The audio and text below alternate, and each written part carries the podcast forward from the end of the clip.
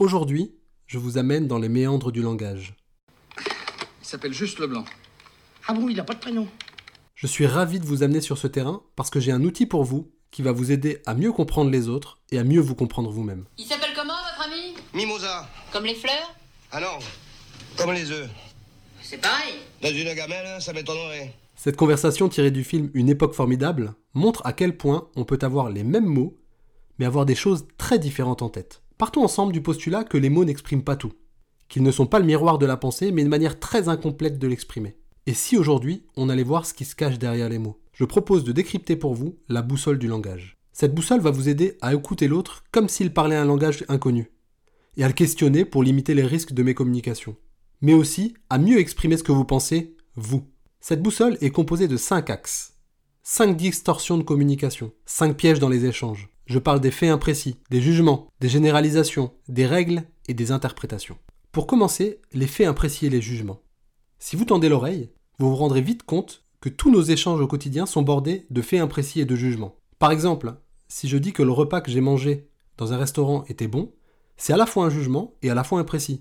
Qu'est-ce qui était bon? Qu'est-ce que j'ai aimé? Qu'est-ce qui représente quelque chose pour moi qui est bon? Tout ça c'est un peu flou, et c'est très probable que vous alliez dans ce même restaurant et que vous en sortiez avec une vision très différente. Ça signifie pas que vous ayez tort, et ça ne signifie pas que j'ai raison. Parfait. C'est bien On est tous pareils alors. La généralisation, c'est une distorsion très commune dans les échanges.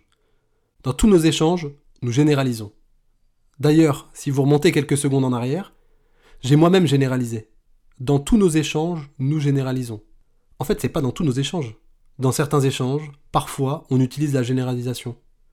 La généralisation nous enferme. Alors qu'il suffit de poser une question simple, du type Vraiment? Tous pour effriter la généralisation et aller voir ce qui se cache derrière. Parfois, c'est pas tous, c'est certains. Et on peut même s'apercevoir que finalement, c'est pas certain, c'est un. Une situation qui crée la généralité. Le quatrième axe de la boussole, c'est la règle. On entend souvent dire ça se fait pas, on doit pas faire ci ou on doit pas faire ça, ou au contraire, c'est ça qu'on doit faire. Ce sont des règles qui nous sont propres et qu'on pense universelles. Alors ne pensez pas que vos règles sont universelles et connues de tous.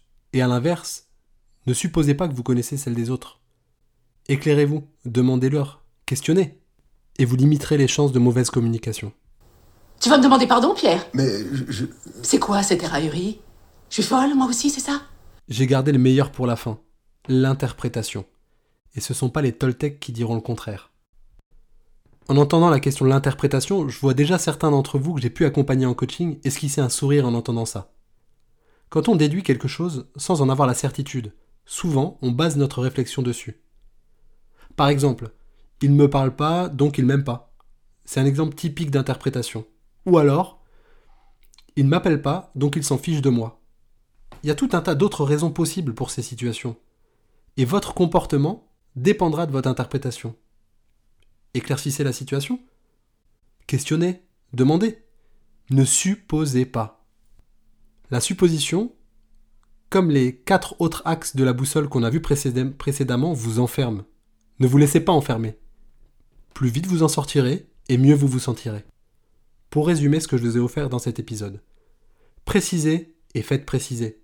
Ne généralisez pas. Ne pensez pas que les règles que vous vous imposez sont universelles et surtout, ne faites pas d'interprétation trop rapide. Vous avez maintenant en main un outil d'une puissance incroyable pour vous permettre de mieux vous comprendre, pour vous alerter dans votre propre communication et pour faire préciser vos interlocuteurs afin d'entretenir une relation plus saine.